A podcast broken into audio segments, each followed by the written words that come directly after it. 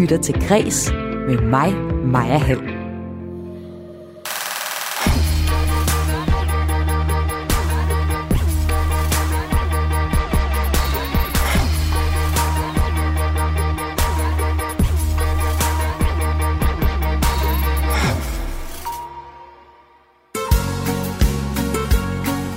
Slagermusik, kurivurst og autobahn. Ja, det er meget fint. Men Tyskland er meget mere end det. Tyskland er en kulturnation, der blandt andet har verdens tredje største musikscene, og et sted, hvor boghandlerne blev anset på lige fod med apotekerne under coronakrisen og måtte være åbne under lockdown. Og alt det skal det handle om i kreds i dag, for på søndag der er der valg i Tyskland.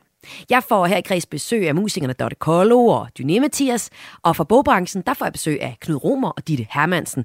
Alle kunstnere, som har et helt særligt forhold til vores naboland. Vi skal selvfølgelig også en tur til Tyskland og på gaden og høre, hvilket stykke kultur tyskerne er mest stolte af. Og så skal vi tale om, hvad de gode kår for kunsten og kulturen i landet skyldes. Sidst i udsendelsen, der vender vi tilbage til Danmark. Vi vender tilbage til historien om, at der er skimmelsvamp på landets museer. Den gamle by i Aarhus har fået kritik for deres lagerforhold, og de er meget langt fra at nå i mål med at få løst problemet, erkender museet. Jeg hedder Maja Hall. Velkommen til Kres.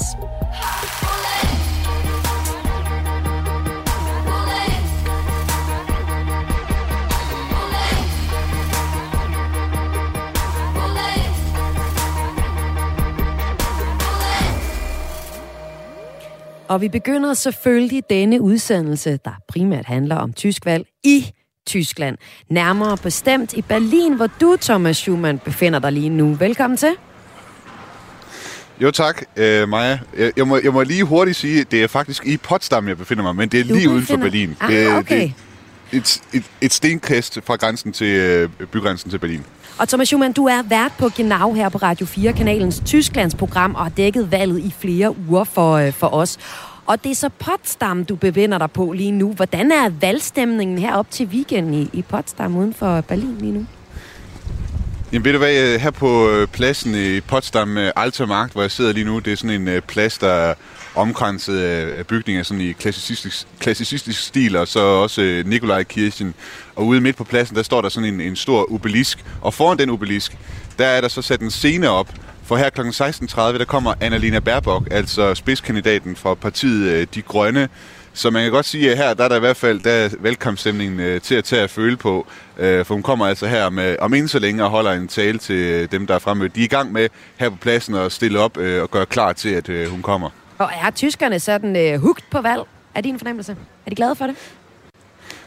Øh, så vidt jeg har kunne læse, øh, og sådan også den øh, fornemmelse, jeg har fået af folk, så er folk sådan lidt, der er nogen, de er sådan lidt trætte af faktisk, at der er ja. så meget, mange valgmuligheder denne gang. Der er jo tre kandidater i spil, og jeg synes det, i det hele taget, det er svært sådan at, at, at, at finde ud af, hvad det er, de skal vælge, når det er, at de skal i stemmeboksen. Der er en fjerdedel af tyskerne, eller de stemmeberettede tyskere, som endnu ikke har afgjort, hvem det er, de vil stemme på, så det er spændende lige til det sidste. Og Tyskland, det er en kulturnation. Det er de fleste nationer, kan man sige. Men det vil sige sådan, at mens vi i Danmark ser kultur som en slags flødeskum oven på øh, den samfundsmæssige lavkage, så at sige, så er kulturen øh, i Tyskland, det udgør ligesom bunden. Og hvordan det og hvorfor det er tilfældet, det skal vi høre en ekspert om lige om lidt. Men øh, først så skal vi have sendt dig, Thomas, ud på en opgave, for jeg kunne virkelig godt tænke mig at høre, hvilket stykke kultur tyskerne er mest stolte af. Så Thomas, øh, kunne du ikke finde et par stykker, der kan fortælle om det? Måske også en her i radioen? Jo, ved du hvad, jeg prøver, jeg prøver at gå ud på plads nu. God jagt til dig, Thomas. Vi uh, taler ja, senere. For uh, nu, nu skal vi høre, hvordan kunsten og kulturlivet bliver støttet politisk i Tyskland. Et land, som ikke har nogen kulturminister. Ja, fra en øh, i øh, Berlin eller Potsdam til en ægte berliner, som dog står i Danmark. Moritz Skram, velkommen til Kres. Ja, hej. Du øh, har boet i Danmark i flere år, og du er lektor i øh, tyske studier på Syddansk Universitet, og aktuel med bogen Kampen om midten, tysk politik i det 21. Øh, århundrede, og altså lidt af en ekspert i både tysk kultur og politik. øh, Moritz øh, Skram, i Danmark betragter man kulturen som flødeskummen på lavkagen, så lyd, i hvert fald lød mange analyser, særligt under øh, coronakrisen. I øh, Tyskland så er kultur kagen. Hvorfor er mm. kulturen fundamentet i, ja, vi kalder den den samfundsmæssige lavkage i Tyskland? Altså, jeg tror i virkeligheden, man skal se tilbage i historien, og, og netop, som du også var inde på, pege på, at Tyskland langt hen ad vejen er en kulturnation. Og det gør det jo, fordi Tyskland meget sent blev dannet som stat. Og det vil sige, at man havde allerede i 1800-tallet en stor tendens til at diskutere, hvad er det egentlig, der binder os tysker sammen, som sådan set ikke havde en fælles stat. Mange små stater, og der var der mange, der nærmest opfandt ideen om en tysk fælles kultur. Så kulturen var der før landet? Ja, ja. præcis er pointen. Og, og, og historikere siger med rette, at det delvis er en konstruktion, at det skulle være en fælles kultur omkring det hele. Ja. Men trods alt har den, har den haft virkningskraft. Det er ligesom det andet med, at, at man siden 1800-tallet har opbygget en følelse af, at det, der binder os sammen, er kulturen, og staten kommer ligesom ovenpå, for at sige det sådan. Ikke? Ja. Og, og det tror jeg påvirker fortsat indtil i dag, hvordan man ser kultur i Tyskland. Ja, og så er der en lidt interessant detalje der. Så siger vi, at kulturen fylder meget for tyskerne. Ja. Men Tyskland har ikke nogen kulturminister. Hvorfor har de ikke Nej. det? Jamen, det er jo ligesom de historiske erfaringer igen og igen, ja. og som også hænger sammen med, øh, med den, øh, altså den opdeling af tyskerne i forskellige delstater. For det, der er sket øh, efter Tyskland blev, blev øh, forenet øh, første gang i 1870'erne, det var ligesom, at fik et kejseri og senere øh, demokrati, men så også Hitlerstyret, som alle husker, som blev meget centralistisk, hvor man havde et kulturbegreb, som blev op fra Berlin, dengang nazisterne lagt ned over befolkningen og sagde, det tyske kultur er det, som, øh, som står ved magt ud fra en centralistisk, meget nationalistisk selvfølgelig dagsorden. Øhm, og der gik man efter 45 frem til at sige, sådan skal det ikke være igen. Vi går tilbage til, at tysk kultur er decentralt. Det vil sige, at der er simpelthen i det tyske grundlov et forbud mod, at øh, forbundsstaten må blande sig i kulturanlæggenheder. Altså, så det vil simpelthen sige, det, det at, sige, ja. at det, det fungerer simpelthen ikke. Altså, det er man, simpelthen, man er simpelthen bange for, at, at kulturen bliver øh, noget, der bliver pålagt ovenfra og siger, hey, det er delstaterne, der bestemmer, hvor meget øh, og hvor mange penge forskellige kulturinstitutioner skal have. Ja, ja. Og, og også ligesom indholdet af det. Men så ligesom, synes jeg, det er interessant, Moritz. Man... Ja. ja, altså, hvilken rolle spiller øh, politik i weekendens øh, valg så i det faktum, at kunsten og kulturlivet bliver taget seriøst i Tyskland? Altså, er kultur altså, overhovedet noget, de taler om? Nej, det gør de jo nok ikke rigtigt. Ikke sådan for alvor. Og, og det er måske også, fordi man mere tager det som forudsætning, som skal være der, og som man værner om, synes jeg. Jeg synes, mm. det faktisk er fint. Uh, men, men samtidig er det en diskussion om det. Uh, og det er ligesom også igen, fordi vi har et forbundsvalg, og forbundsvalg har forbud mod blandt i kulturpolitik.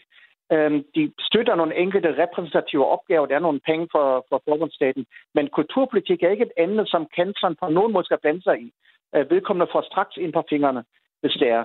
Og det betyder, at, øh, at det ligesom ikke er i, i, at kulturpolitik som sådan bliver det afgørende emne. Det ligger i delstaterne. Og også fordi de delstater, vi har i Tyskland, de er jo meget forskelligt øh, kulturelt. Men, men fungerer, fungerer det? Altså, Moritz, ja, er der noget, vi kan lære i, Dan- af, af, i Danmark, hvor vi har altså, et kulturministerium? Altså, at når man ser på finansiering, er det jo sådan, at meget af det, som man, så vidt jeg ved, også gør i Danmark, øh, er en, en decentral finansiering. Det vil sige, at vi har rigtig meget byerne og kommunerne i Tyskland, der står bag finansiering, som i øvrigt er lavere end Danmark, som man også siger, altså så godt er det nu heller ikke i Tyskland. Ikke? Men, øh, men delstaterne står for omkring 40 procent, og kommunerne for 40-50 procent, og så er der lidt noget, som forbundsstaten også står for. Øh, men det vil sige, at man har en ret decentral finansiering, som jeg tror fungerer godt. Der, hvor der er problemer, er, at for Oh, Moritz Skram. Der er du røg lige ud. Ja. Bare lige en gang til. Hvad er problemet, siger du igen, Moritz Skram? Pro- problemet er, at for eksempel skolepolitik, men også andre områder, ligesom ligger også i delstaterne, og som bliver forbundet til den kulturelle dimension. Hmm. Og der bliver det jo svært, at man har helt forskellige skolesystemer i delstaterne og forskellige kulturpolitik i delstater. Og der har man indført en, øh, en, en princip, at kulturministerne for delstaterne det er jo enkelte minister i de enkelte delstater, de mødes hvert år i en konference for at aftale fælles retningslinjer, så at man kan ligesom agere på forbundsplan. Men det ligger fortsat inden for, inden for delstaternes øh, magt, sådan set, øh, dagsorden. Men det fungerer nogenlunde, men det er også en udfordring nogle gange. Ja. Tyskland er en federation. Ja, altså, Moritz Grimm, om lidt så får jeg besøg af blandt andet musiker Dorte Kollo, der bor i Tyskland, og forfatter okay. Knud Romer, ja. hvis store mål i livet var at blive udgivet på et tysk forlag. Og øh, jeg har også flere danskere med i programmet her, som er taget til Tyskland, fordi der er et større publikum. Fordi der ja. simpelthen er flere mennesker, der kan opleve deres produkter, deres kultur. Ja. Men du siger jo, der er ikke mange flere penge at hente i, øh, i Tyskland. Altså, der er ikke mere støtte øh, at hente i Tyskland. Æ, som du ser det, er det eneste fede for en dansk kunstner ved at tage til Tyskland, det er simpelthen, der er flere tyskere. Der er flere til at gå til koncerterne. Ja, det, altså hvis er der noget om det. Selvfølgelig er det et meget, meget større marked for både ja. musikere og forfattere. Men så er der selvfølgelig også en ekstra pointe, at den mangfoldighed, som det tyske kulturliv har, den er jo ikke bare øh, mellem delstaterne, men Tyskland har generelt en meget, meget blomstrende kulturliv gennem mange år nu, hvor man har en intern meget, meget stor mangfoldighed. Man har avantgardistiske kunstprojekter, man har det finkulturelle, man har rigtig meget indflydelse udenfra, også kosmopolitiske indvandringspåvirkninger, som har skabt et meget, meget særligt kulturliv i netop i de store byer, som jeg tror er interessant for mange danskere. Så det er ikke kun, om man sælger godt, men jeg tror også, at der er inspiration at hente, vil jeg forestille mig. Du må spørge dem her i studiet. Ved du hvad, det vil jeg gøre, øh, Moritz. Tak, fordi du var med her i uh, Græs. Ja, selv tak. Og det var altså Moritz Skram, der er lektor i tyske studier ved Syddansk Universitet, aktuelt med bogen Kampen om midten, tysk politik i det 21. århundrede. Du lytter til Græs med mig, Maja Hall. Og øh, nu vender jeg tilbage til min kollega Thomas Schumann, som er vært på kanalens Tysklands program Genau, og er i Potsdam uden for Berlin netop nu. Velkommen tilbage, Thomas. Jo tak, mange tak. Du, øh, jeg gav dig jo den opgave at finde nogle tyskere, som kunne fortælle, hvilket stykke kultur de er mest stolte af. Var der nogen, øh, der ville øh, tale med os om det, Thomas? Jamen, jeg har været lidt rundt på pladsen og, og spørge, spørge forskellige mennesker, og øh, ved du hvad, lidt, lidt fælles måske for mange af dem, det var, at de havde lidt svært ved faktisk at finde på en eneste ting, der sådan var noget, de for alvor var stolte af. Er det rigtigt? Der var en, der sagde, at ja. det, ja, og, og, og måske lidt i forlængelse af det, som øh, Moritz Schramm han også var inde på, øh, har noget at gøre med den her regionalitet, man oplever i øh, Tyskland. En af dem sagde, at det nok var fordi, at de var berliner, og Berlin det er sådan en, en smeltedeal, altså sådan et øh, sted, hvor mange kulturer kommer sammen. Og så opfordrede de mig jo til, jo til at prøve at tage fat i nogen fra Bayern, fordi i Bayern, der er man virkelig stolt, øh, stolt af sådan noget som uh, lederhosen, og så uh, at man er så foran på teknologi og så videre. Men jeg fik faktisk også en uh, tysker med herhen, som ja. sidder ved siden af mig nu. Han hedder Tamo Westphal, han er student og læser til lærer, og så øh, har jeg talt lidt med ham her i øvrigt. Han er også sådan, øh, i det hele taget en kulturperson. Han spiller både på tværfløjte og trommer, og har gået på musikgymnasium. Øh, jeg ved ikke, det kan være, vi kan prøve øh, her på, lige på tysk at lave et kort interview og spørge ham. Ja, lad os, øh, lad høre. Her, ja. Herr Westphal, äh, können Sie sagen, worauf äh, Sie so äh, stolz sind in Bezug auf äh, deutsches Kultur? Ja, ähm, hallo erstmal. Ähm, Ich bin besonders stolz auf die Musikkultur in Deutschland. Die Festivals, äh, die jeden Sommer stattfinden, die kleinen klassischen bis zu den großen Rock- und Pop-Festivals, ähm, aber besonders auch auf ähm, die Architektur, die Gebäude, ähm, bis hin zu natürlich den großen Schriftstellern aus Deutschland, Goethe oder Schiller. Genau, und wir haben natürlich hier in Berlin auch direkt in der Nähe die Berliner Philharmonie, die Berliner Philharmoniker, auf die man, glaube ich, hier auch besonders stolz sein kann. Det, som øh, Thomas Westphal han, øh, siger her, det er, at noget af det, han er meget stolt af, det er særligt musikken. Han nævner de mange små musikfestivaler, der findes rundt om i øh, Tyskland. Også de mange øh, steder, man kan opleve øh, klassisk musik. Så nævner han også øh, museer og tysk arkitektur. Vi sidder jo lige her, som sagt, på øh, Alta Markt i Potsdam med meget, meget skøn arkitektur, vil jeg lige hurtigt indvende her. Så nævner han også uh, sådan noget som slotte og godser, og han kommer også ind på øh, øh tyske forfattere, digter, Goethe og Schiller, og så nævner han også sådan noget som uh, Berliner Philharmonien. Det er også noget af det, som han øh, føler, han er rigtig stolt af. Og øh, nu er vi jo egentlig slået fast, at øh, kulturen i det tyske valg, som øh, løber af stablen i weekenden, det er ikke fordi, det betyder så meget. Faktisk må, må de ikke, at de må faktisk ikke, de må ikke have særlig meget politik, der handler om kultur. Men kulturen fylder sig rigtig meget i Tyskland i det hele taget. Eller hvad, hvad er din øh, indtryk med dem, du lige har snakket med nu, Thomas? Altså, øh, betyder tyske kulturliv meget for, for dem, du har talt med? Altså, jeg tror, jeg tror min, min oplevelse af tyskerne er egentlig, at de sådan er store kulturforbrugere øh, og bruger det rigtig meget. Man ser jo tit folk, der sidder med en bog på en café og læser eller sådan noget, ikke? Og øh, overalt, når man går i byer og sådan noget, så, så oplever man jo også, at man ser reklamer for for den ene øh, klassiske koncert efter den anden. Der, altså, det er som om kulturen øh, fylder bare mere sådan, øh, hernede i Tyskland. Så godt nok ikke i politikken på samme måde ved sådan et forbundsdagsvalg her, men sådan, det bliver levet meget mere. Det er helt klart mit indtryk. Men du sendte mig også et billede her, inden vi skulle tale sammen. Satirepartiet De Partei som de vist hedder, øh, har gjort lidt ud af kulturen. Ja, sorry, jeg tog fransk i folkeren, ikke tysk. Øh, hvad, hvad er det, de alligevel har fået snedet lidt kultur ind i valget? på trods? Jamen, vi så lige sådan, vi så lige sådan en uh, valgplakat på vej herhen til uh, Potsdam, uh, hvorpå der stod på den her valgplakat, uh, Vielen Dank, uh, vielen Dank fürs Hängenlassen. Og så, øh, det skulle ligesom være et citat, der kommer fra den tyske kulturbranche, og så ser man på plakaten altså en øh, lykke, altså som, ligesom øh, man vil hænge en person op i en lykke, ikke? Altså så budskabet i den her plakat, det er altså, tak fordi I har ladt os i stikken. øh, øh, siger kulturbranchen altså til øh, åbenbart øh, til, til resten af, øh, hvad skal man sige, til, til regeringen i, i Tyskland. Øh, og det, det er jo nok en kommentar i virkeligheden på corona, altså mm. at man jo også i Tyskland oplevede, at, at den, den tyske kulturscene jo også lukkede helt ned, og de lockdowns, man har oplevet i Tyskland, har måske også været på nogle måder skrabere og, og mere længerevarende, end øh, de har været i Danmark, øh, hvorfor at kulturlivet virkelig har lidt under det. Og det kommer vi også til at tale mere om, fordi det på til trods, så har det jo været sådan, at nogle boghandlere har fået lov til at holde øh, åben under corona-nedlukningen i Tyskland, og det har de jo i hvert fald ikke fået lov til i Danmark, så der har også været lidt øh, variationer. Men det kommer ind på senere i programmet, hvor vi blandt andet skal se på, hvordan det er at være forfatter og arbejde med brogbranchen i øh, Tyskland sammenlignet med Danmark. Thomas Schumann, tak fordi du var med øh, her i Kreds i lige nu og i dag. Velbekomme. Og pøj pøj med at dække valget i weekenden på søndag. Jo, jo tak. Jeg glæder mig til, at Anne-Lene Baerbock hun kommer her 16.30, og jeg skal snakke med hende forhåbentlig. Det bliver nemlig spændende, det kan man også høre mere om, er altså det tyske valg her i, øh, på Radio 4, hvor vi selvfølgelig dækker det. Og Thomas Schumann, som jeg lige talte med, han er vært på Genau og Radio 4's korrespondent i Tyskland her under valget. Og nu, i den næste del af Kreds, der skal vi øh, høre fra kunstnerne selv. Så de danske kunstnere med tilknytning til Tyskland. Vi skal høre fra blandt andet Dorte Kollo, Mathias Koldstrup kommer på besøg, det er ham fra Dyné, forfatter Knud Romer og også bogblogger Ditte Hermansen kommer, og de har alle et særligt forhold til Tyskland. Ikke alle sammen anbefaler danske kunstnere at rejse til Tyskland, men øh, nogle af dem har i hvert fald ret interessante pointer om, hvordan, man, øh, hvordan det er at være kulturperson i øh, Tyskland sammenlignet med Danmark, og hvordan at øh, kulturen bliver taget ekstra seriøst. Vi kan ikke, altså vi kan nok ikke lave et helt øh, kulturprogram øh, heroppe øh, til valget, som vi jo øh, gør, uden at spille noget tysk musik. Og øh, et af de stykker tysk kultur, jeg vil med, det er selvfølgelig Nenas sang 9090, 99 luftballon. Ja, det var det tyske, jeg kunne have.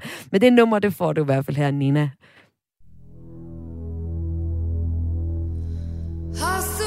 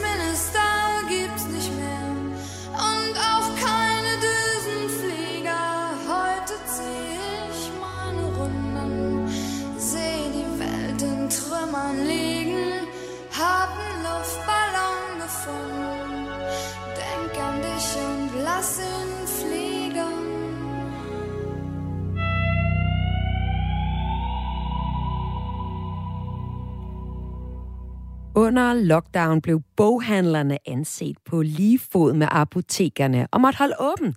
Og i Tyskland er de meget bedre til at tale om og diskutere litteratur, end vi er i Danmark. De mener de næste gæster, som jeg kan byde velkommen til. Og den første er allerede klar på telefon. Velkommen til dig, Knud Romer. Goddag. Du er forfatter, halv tysk og forfatter til bøgerne Alle, der blinker er bange for døden og paradis først, og snart også på gaden med en ny titel, der hedder Pigen i violinen. Knoroma, du har været, øh, der, det har været en livslang drøm for dig at udkomme på det yberste tyske forlag i Frankfurt, Insel Verlag, gudernes forlag. Og det er en drøm, som er lykkes for dig, men det var lige ved at knække dig. Knud, hvorfor var det så vigtigt for dig at blive udgivet på det her forlag? Ja, fordi du lige har nævnt titlerne på mine bøger forkert. Det skal jeg beklage. det er lige meget. Det hedder Den, som blinker er bange for døden og kort over paradis. og jeg er halvt tysker og er jo vokset op i et land, som jo... Altså, nu, nu taler I om bøger og, og Tyskland, ikke? Mm. Men hvor, hvor blev øh, trykpressen opfundet hen? Skal jeg svare på det? Gutenberg. Ja. men, men jeg kunne godt tænke mig at høre dig, hvorfor det var så vigtigt for dig at blive udgivet på et tysk forlag, øh, når du er bosiddende i Danmark. Men altså, Intel Forlag er gudernes forlag. Mm. Det er det mest prestigiøse forlag i Tyskland, og hvis det er det, så er det det mest fine forlag på hele kloden, fordi at en stor del af verdenslitteraturen er skrevet i Tyskland og på tysk. Og det der, det, det var den umulige drøm som jeg ruinerede mit liv med for at opnå, og fordi jeg vidste, hvad det gik ud på. Det er der, hvor Rilke, Hoffmannsthal, Walter Benjamin, det er der, hvor de er udgivet. Og det var for mig, var det det ypperste, man kunne opnå i sit liv. Det var at udkomme der. Og det er jo fordi, det er rundet af min mors dannelseskultur. Jeg er vokset op med litteraturen, og jeg vidste, hvad det gik ud på. Så du vil sige, når du, øh, skulle, hvis du skulle skrive et CV, Knud Romer, så vil du øh, fremhæve øh, det her forlag over øh, dan, de danske forlag? Jamen, det er jo ikke nogen konkurrence. Altså, Danmark har deres litteratur, mm. og Tyskland er meget inspireret af H.C. Andersen, som var inspireret af tysk romantik. Tyskland er meget inspireret af I.P. Jacobsen, som også var inspireret af tysk. Altså, det, det, Danmark er jo Nordtyskland og Sydsverige. Altså, det, det, det, hele den danske guldalder er jo opstået på grundlag af, af den tyske kultur. Vi er, vi er ikke særlig forskellige i Danmark og Tyskland, men når man sidder i Danmark, så kan man jo så aspirere til, til moderlandet, som er Tyskland. Og hvordan er øh, Tyskland så for et land, eller hvordan, hvad er det for et land at udgive en bog i? Altså, hvordan er de bedre til at tale om at diskutere litteratur, end vi er i Danmark, eller gør det anderledes? Jamen, bedre, det er bare mere udbredt, fordi mm. at det er, Altså, når Mette Frederiksen siger, at nu har hun været i operaren, og der kommer hun nok ikke foreløbe. Mm. Ja, i Tyskland, der har de brugt en milliard kroner på at bygge Elbphilharmonien i Hamburg. Mm. Man kunne aldrig finde på det i Danmark. Der er flere operer i, i, i Tyskland, end der er i resten af verden til sammen. Det er jo, altså, det, det, er, det, det er et land, hvor, altså, i Danmark, der har vi det jo meget med at isolere. Altså, sidst har Socialdemokratiet og til at svare, det er jo sådan noget bøger er til eliten. Ikke? Man, man, man isolerer billedkunst, litteratur og klassisk musik som en eller anden elitær forestilling, som folket er imod. Ikke sandt, ikke? Og så, så er der bingo og revyer og, og håndbold og sådan noget, som jo er fint nok. Men i Tyskland, der er det jo anderledes. Der er forfatter, klassisk musik, billedkunst og sådan noget, er noget, der indgår på lige fod med alt andet. Det er, det er den luft, man indånder, det er undervisning i folkeskolen, det er en svejser går lige så meget i operan som, som en eller anden doktorprofessor. Man har ikke ligesom isoleret det som en eller anden elite i hovedstaden, der nu læser Johannes V. Jensen. Det, det, det, det er bare noget, man gør. Det er en fest. Altså, hvis der kommer et klassisk orkester til, til, til Berlin eller et eller andet sted, så hænger der plakater på gaderne, som om der, der er landskamp. Mm. Landskamp. Så man har ikke det der skæld mellem en eller anden elitære bogkultur, og så folket, der er imod. Ikke? Det, det går simpelthen hånd i hånd. Og nu kan jeg så sige velkommen til dig, Ditte Hermansen. Velkommen til dig. Tak skal du have. Du er oversætter og bogblogger på litteratur.dk, men bosat i Tyskland. Ditte, hvordan oplever du, at tyskerne tager litteratur mere seriøst? Øhm, jeg, jeg synes, de tager det mere seriøst, men det er meget det samme, som Knud Romer også siger. Altså, det, at jeg føler, at i Danmark, der er, det, der er det den her lille bitte gruppe, der tager det meget seriøst, og så er der en helt, helt stor gruppe, der ikke får lov til at være med. Og, øh, og jeg ser det også som en meget, en meget bred litterær offentlighed i Tyskland. Altså netop det der med, at at, at det at læse ikke kun, øh, at samtalen om at læse ikke kun hører til hos dem, der er i branchen, men også hos, øh, ja, altså også rigtig bredt. Og det har jo også lidt noget at gøre med, hvordan hvordan videnskaben om kunst også blev set. Altså, jeg har læst, øh, jeg har læst dansk på KUA i København, og der, øh, der var det meget sådan noget med, at folk, der læste noget andet, de sagde, okay, har du ikke snit til noget bedre? Altså, det var meget den idé om, at, at okay, man læser på KUA, det er lidt en form for hobby. Øhm, hvor jeg har læst øh, Deutsche-litteratur på Humboldt i Berlin, og der er folk mere sådan, gud, hvor fedt, du må være mega klog. Altså sådan en helt anden, helt, altså man kan bare tydeligt mærke, at, at der er en, øh, ja, en helt anden stemning omkring, omkring kultur og humaniora. Og jeg synes også, det er også rigtig spændende, det som Romer siger med, øh, med, med det folkelige og det politiske, hvor man kan sige, hvor vi jo så havde man kan sige, Joy, Joy Mosen, der, der talt om, øhm, Vores tidligere kulturminister. Om music, og netop hele tiden Ja, præcis. Og netop vil have, hele tiden vil have det her, det her meget folkelige. Det er meget vigtigt at vise, at man er folket, for ellers er man den onde elite. Det er ikke så meget sådan, det er i, i Tyskland. Altså, der, der, er det, der er kunsten for alle. Og det der med, det er for alle, det handler jo så også om tilgængelighed. Alle bøger koster 22 euro, uanset øh, hvor eller hvordan du køber dem. Øh, har du også kunne fortælle os, hvilken betydning har det for tilgængeligheden for netop øh, ja, litteraturen? Ditte? Jamen, det er der jo to ting. Altså, det ene er jo også, at der er meget, meget, meget lav moms på bøger i, øh, i Tyskland, som, hvor Danmark jo har. Jeg tror, det er den højeste moms på bøger nærmest i verden, er det ikke sådan der? Så, så, så bøger er også noget, man rent faktisk øh, har råd til at købe. Det er en ting. Det andet er jo også det her med den faste bogpris, som du også siger her, som betyder, at du køber dine bøger der, hvor du har lyst til at købe det det billigst. Og det, øh, de bøger skal simpelthen lovmæssigt koste det samme alle steder. Og det er jo for eksempel et rigtig godt altså det er, jo, det er jo et rigtig godt våben i kampen mod tech-giganterne, og for eksempel Amazon, ikke? Som, øh, som jo selvfølgelig ikke er særlig god på bogmarkedet. Og det betyder, at de små byer også har en boghandel. Det betyder, at den hver, hver barnehof, altså banegård med respekt for sig selv, har en boghandel. Og det, og det er jo simpelthen det her, der, der gør, at boghandlerne lever, og at vi har bare i det lille område, hvor jeg bor, fem boghandler, boghandlere. Øhm, så det er selvfølgelig en tilgængelighed i det, at man møder litteraturen meget nemmere, og at små boghandlere kan overleve. Og så var der jo også det her meget skønne, som også blevet nævnt flere gange med, at boghandlerne fik lov til at blive täglichen bedarf, altså en fornødenhed under coronakrisen, der skulle være åben sammen med apotekerne og apotekerne. Og altså, der var blevet ramaskrig, hvis man havde prøvet på det i Danmark. Altså, det synes jeg var en meget skøn dag at sende til kulturlivet. Ja. Altså, Knud, det Knud Romer, jeg kunne, godt tænke, jeg kunne godt tænke mig lige høre dig i forhold til det her med, at, at priserne bliver presset ned i Danmark. Så når jeg for eksempel skulle ind og købe bogen med den rigtige titel, Kort over Paradis, eller den, som blinker er bange for døden, eller din øh, kommende bog, Pigen i violinen.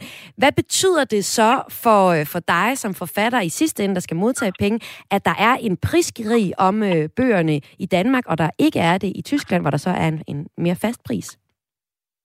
Jamen, det betyder først og fremmest, at boghandlerne overlever. Og boghandlere, det er jo ikke bare sådan et eller andet supermarked. Det er en person, som læser, som, hvor de bøger, der står på regionen, der er en grund til, at de står der. Fordi det, du går ind i en bevidsthed. Du går ind i en rigtig læsers øh, øh, øh hvad hedder det, hjerne. Og du kan ikke tage en bog ned fra regionen, uden at den står der af en grund, og derfor køber du den også. Her der ligger der jo boghandlere i, i sådan nogle store indkøbscentre, og lige overfor, der ligger Føtex og Bilka, og de har sat rødt prisskilt på, hvor den koster 100 kroner mindre.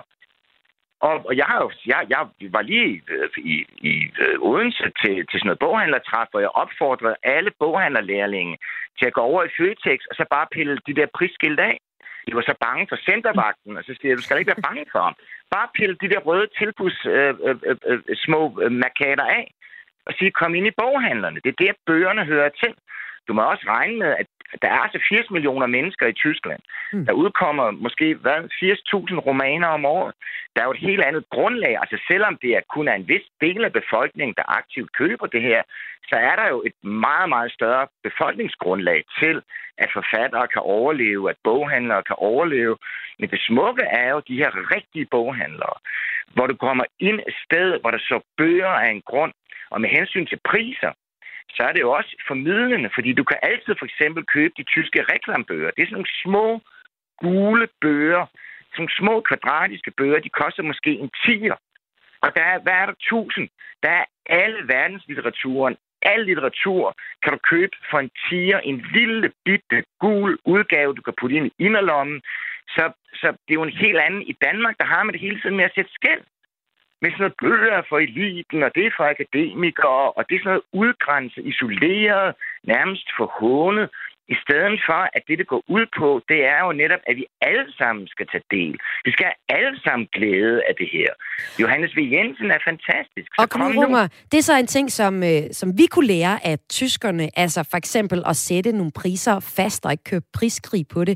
Øh, så kunne jeg godt tænke mig at høre dig, Ditte Hermansen, her til allersidst, som øh, øh, oversætter bogblogger og, og bosat i Tyskland. Er der egentlig noget, tyskerne og den tyske litterære scene kan lære af danskerne? Eller er de helt perfekte? Nu, og der er noget, de, de, kan, de kan lære af danskerne. Øh, jamen, det, jeg er rigtig glad for den tyske, for den tyske bogscene. Jeg må også sige, som bogblogger er det altså også mere den anden vej rundt. Der er det også primært, øh, primært os, der kan, eller danskerne, der kan lære noget, noget af tyskerne. Det er sjovere at være bogblogger øh, i Tyskland end i Danmark? Ja, det er det. Altså, nu kommer de store bog, bogmesser jo her, eller Frankfurt bogmessen, største i verden, kommer lige om lidt, hvor, bog, hvor bogbloggerne helt, som en helt selvfølgelig er med som presse. Øhm, der har lige været, at der er bookprice lige nu, der er lige kommet shortlisten, der har, øh, der har bookprice allieret sig med 20 bloggere, som så får lov til at være vært for en bog og så videre. Altså man ser bogbloggerne som en ressource, hvor det er jo, der er jo ikke grænser for, hvad man skal, skal høre på i forhold til bogbloggerdebatten lige nu i Danmark. Øhm, og så øh, synes, altså, ja, debatten, ja, den går jo lige, hvis jeg må supplere, den går på, at øh, i Danmark, ja. så vil man gerne tale for at bibeholde den litteraturkritik, der er i øh, de etablerede medier, og øh, vil, øh, vil gerne stille sig kritisk over for øh, de bogbloggere som dig, der anmelder på for eksempel øh, ja, blogs mm. eller Instagram eller Facebook. Ja. Præcis. Så altså, udover at sige, at, at jeg, jeg, der, der er masser i dansk litteratur, jeg rigtig godt kan lide, så er der umiddelbart ikke noget på den, altså nogle af de lidt mere sådan, grundlæggende strukturer på den litterære scene, som, hvor jeg ikke synes, Tyskland har fat i en lang ende. Det synes jeg bestemt, de har. Jeg synes ikke, Danmark er et land, der er vanvittigt god til at værne om sin kultur. Synes Sådan. Det, den pointe, den fik i hvert fald øh, begge to uddybet. Tusind tak for, at I var med begge to, både dig, Ditte Hermansen, oversætter og bogblogger på litteratur.dk, og også tak til dig, Knud Romer forfatter og snart på gaden med pigen i violin. Li- violin. den der igen. Så, nu er det, det næste, vi skal kigge på, det er så, hvor, øh, hvordan den tyske musikscene er et udtryk for, at Tyskland tager øh, kultur mere seriøst ind i Danmark. Det var ligesom det, vi har kigget på med... Øh, med for, ja, sorry, det var det, vi har kigget på i forhold til litteraturscenen. Nu skal du møde to musikere, der er taget til Tyskland med deres musik, men det er ikke begge to, der opfordrer andre til at gøre det samme. Du lytter til Græs med mig, Maja Hall. I dag har jeg dedikeret næsten hele programmet til tysk kultur i anledning af det tyske forbundsvalg på søndag. Man kan ikke rigtig tale tysk kultur uden at tale om musik. Jeg har allerede spillet Nena 999 Luftballon, men øh, vi skal have noget mere kultur, for Tyskland har verdens tredje største musikscene. Og derfor er der også flere af de rigtig store musikere herhjemme, som er søgt derned. Det gælder blandt andet Dorte Kollo. du var i Kære Peter, hvorfor rejste du din vej? du var i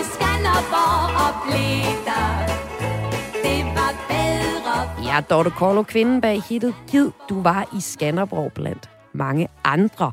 Men øh, også det nu opløste band Dyné med Mathias Koldstrup i spidsen drog til Tyskland i øh, 2009.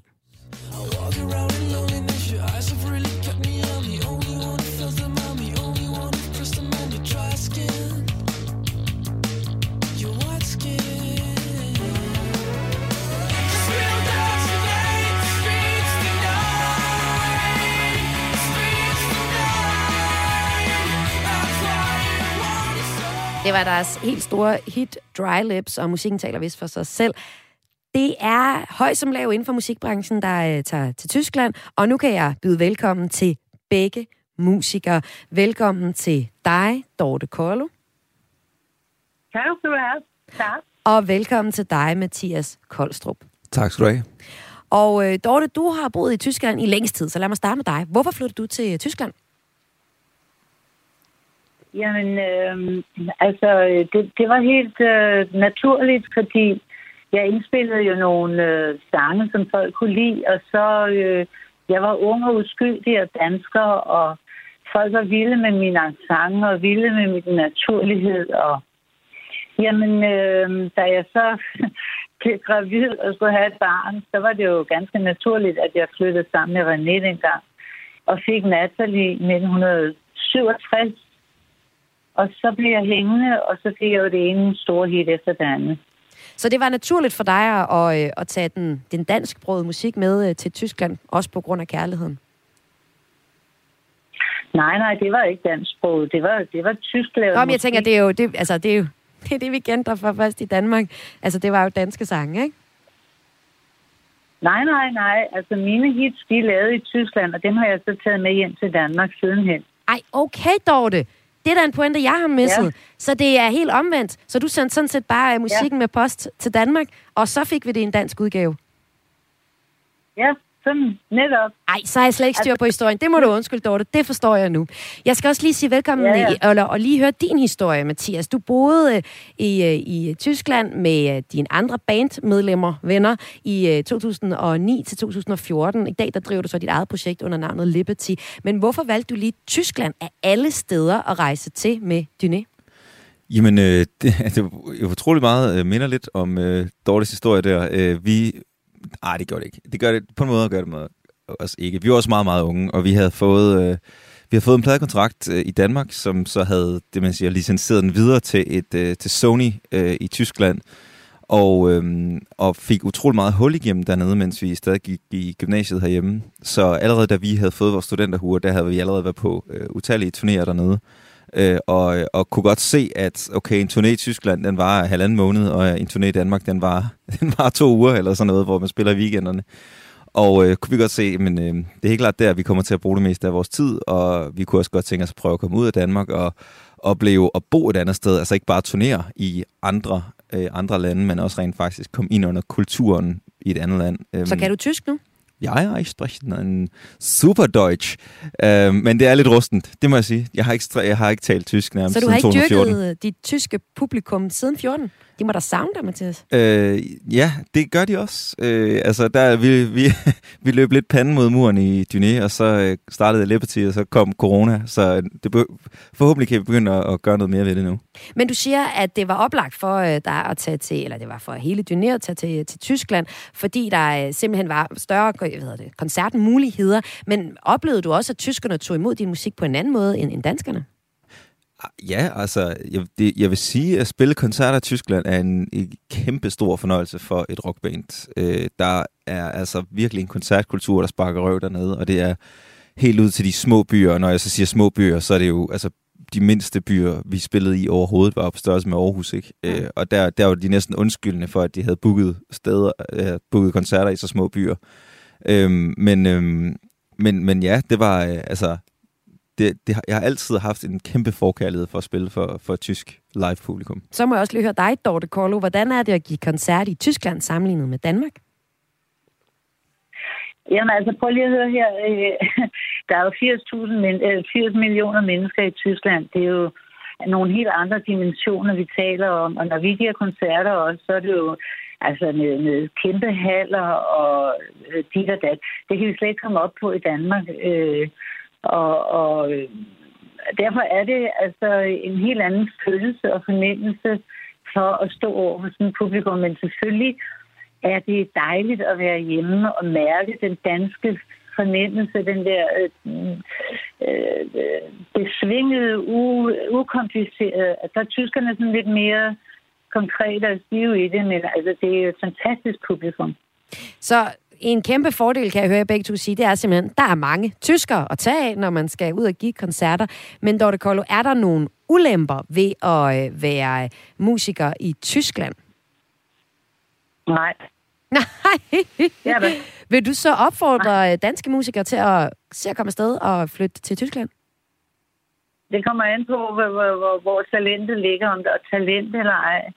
Men altså, der er jo selvfølgelig mange danskere og danske musikere, som hjertens gerne vil til Tyskland, men som måske ikke lige har det rigtige nummer på det rigtige tidspunkt, på det rigtige sted. Og der skal være mange forskellige ting til i den her branche, som man tror, det er løgn.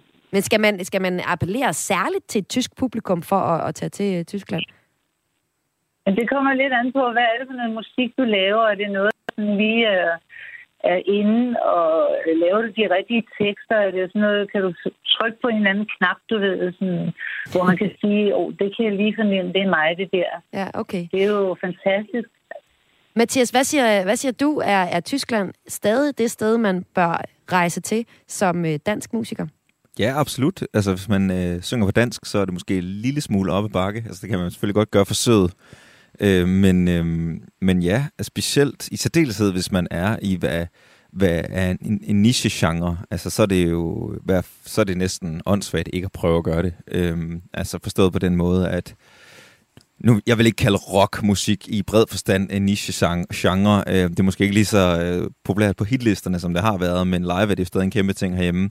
Men dernede er det jo altså en næsten en folke... Øh, altså der, der ligger det simpelthen dybt i deres, øh, i deres blod. Altså deres svar på, øh, sådan lidt poppet sagt, deres svar på TV2 er, øh, er jo gamle punkbands og sådan noget. Så jeg kan, vi kan mærke, at rockmusik på en måde ligger dybt i anerne på dem, som det ikke helt gør på samme måde her. Og det kunne jeg forestille mig, for eksempel slagermusik øh, også gør.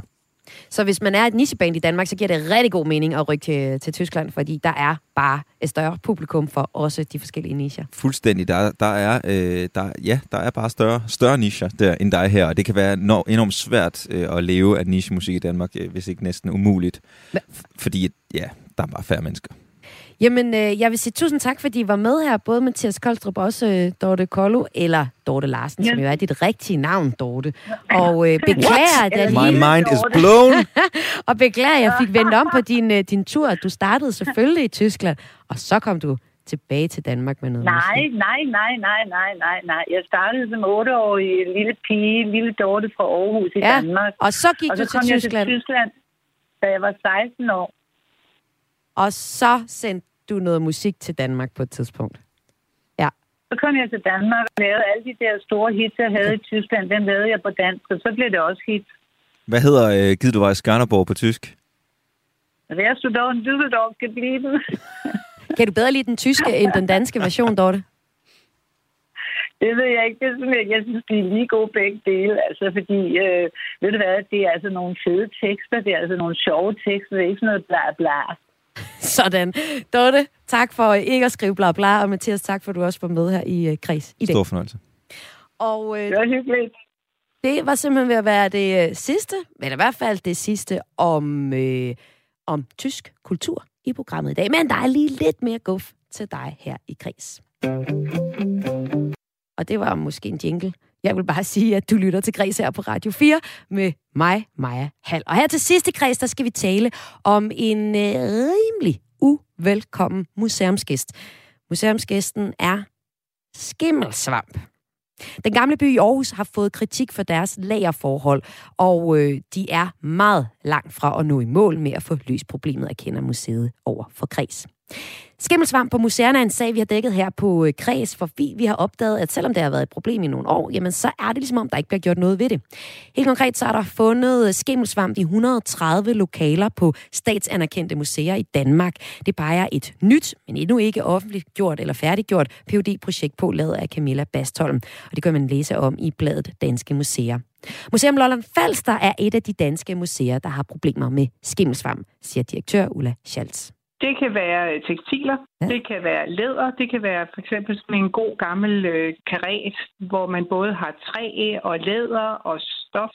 Men det sætter sig også i øh, på flint, øh, på vores arkeologiske samling. Øh, og det, øh, og det, når det bare sidder der, så øh, arbejder det jo mod kulturarven, kan man sige.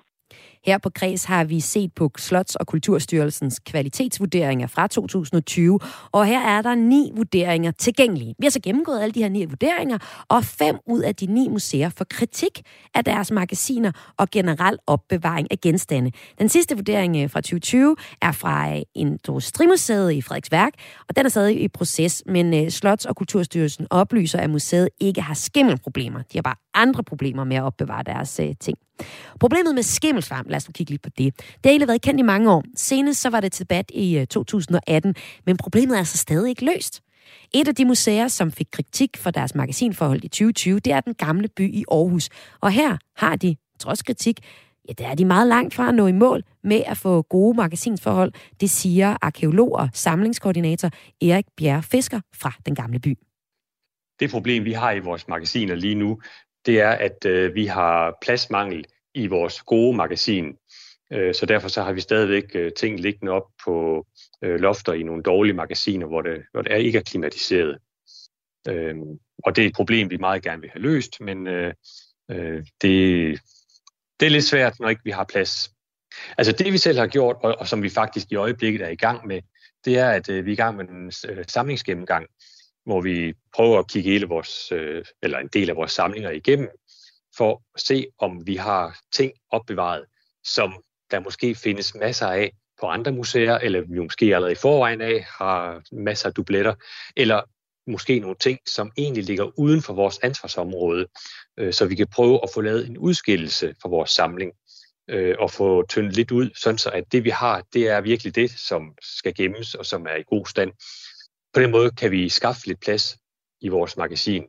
Øh, de ting, der ligger på magasinerne, det er øh, en rimelig blandede sager, men øh, det kan være en del håndværksgenstande. Øh, og det kan godt være, at det ikke er genstande, der er dyre eller sådan specielle, men alligevel så er det nok øh, genstande, som man måske ikke kan skaffe andre steder.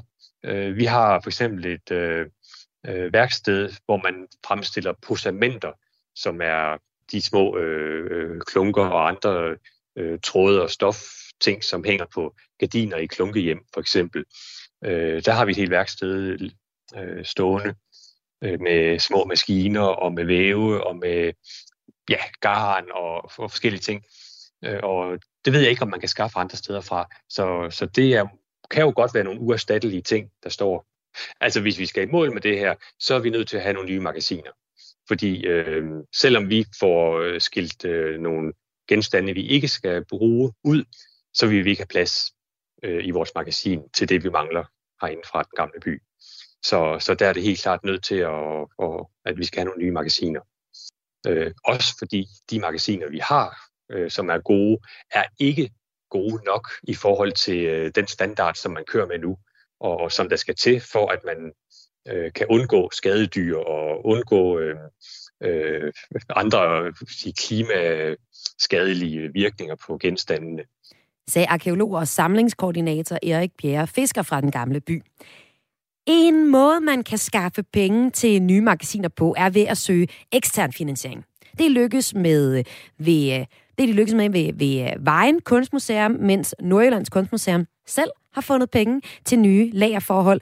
Begge der fik de kritik for deres magasiner i kvalitetsvurderingen sidste år, men det kan være svært at få den her eksterne støtte. Det plejer flere museer på, som vi har talt med her øh, på Kreds. Og arkeolog og samlingskoordinator Erik Bjerre Fisker fra Den Gamle By fortæller, at Den Gamle By heller ikke er lykkes med at finde ekstern finansiering. Vi har allerede øh, forsøgt at søge penge til, til nye magasiner, og øh, det har vi fundet svært. Øh, der er ikke ret mange fonde, der synes, at, at øh, det er så interessant at give penge til noget, som ikke kan ses af øh, almindelige mennesker. Det er meget nemmere med en udstilling eller et nyt hus eller et eller andet øh, inde i den gamle by, men øh, øh magasinerne, som ligger langt væk, det, det er svært at, at skaffe penge til. Altså, jeg, jeg kan ikke lige sådan komme med en præcis pris på, hvad sådan et nyt magasin vil koste, men altså, hvis vi øh, selv skulle bygge et nyt magasin, altså vi er oppe i mange, mange millioner. Ja, om det koster 30, 40, 50 millioner, det er ikke til at sige, men det er da sådan i den størrelsesorden. Altså, øh, om jeg kan komme med en bestemt løsning, det ved jeg ikke, men altså, jeg kunne da forestille mig, at det måske kunne hjælpe, hvis, øh, øh, ja, stat og kommune kunne gå ind og, og, og bakke op om øh, nye magasinbyggerier. Øh, øh, fordi det er jo et, øh, at det er jo os alle sammen genstande, og, og vi er forpligtet ovenfra og skal holde dem ved lige og, og bevare dem for, for eftertiden. Men vi får ligesom ikke rigtig så meget hjælp udefra til at, at, at varetage den opgave. Og der kunne man måske godt ønske øh, en eller anden opbakning, øh, økonomisk opbakning, øh, måske fra stat og fra kommune, på en eller anden måde lød det her fra arkeolog og samlingskoordinator Erik Bjerre Fisker fra den gamle by i Aarhus. I øh, tirsdags talte jeg med Charlotte Broman Mølbæk fra øh, Kulturordfører fra SF. Hun ønsker at tage debatten om magasinforholdene i de danske museer op med kulturministeren. Hun peger også på, at problemet bør indgå i en revidering af musikreform, eller museumsreformen, som den hedder. Og her på Kreds, der følger vi naturligvis den sag. Kreds er næsten færdig for i dag. Programmet her kom i hus med hjælp fra Lene Grønborg Poulsen og Karoline Kær Hansen. Og mit navn, det er Maja Hall, og jeg har været så heldig at være vært for dig her den sidste times tid, og er det også her i øh, Kreds hver evig eneste hverdag i morgen med vores fredagspanel, hvor vi vender ugen, der gik i kulturen. Hvis du godt kunne tænke dig at komme i kontakt med os her på Kreds, så send os en mail til kreds-radio4.dk, og det er aes 4dk Lige om lidt, så spiller jeg noget Dorte Kollo, fordi vi fik jo lige afsløret, at der selvfølgelig findes en tysk udgave af Gid du var i Skanderborg. Og øh, ja, jeg tror altså ikke, jeg vil prøve at sige det på tysk, for det har jeg vist afsløret tidligere i udsendelsen, at, at tysk ikke lige var på øh, min pensumliste. Efter du hører øh, Dorte Kollo, jamen så er der et nyhedsblik, nyhedsoverblik, og så er der eftermiddagsprogrammet Missionen. Her får vi altså en live udgave. Dorte Kollo. Det er så Düsseldorf i stedet for Skanderborg, som hun synger.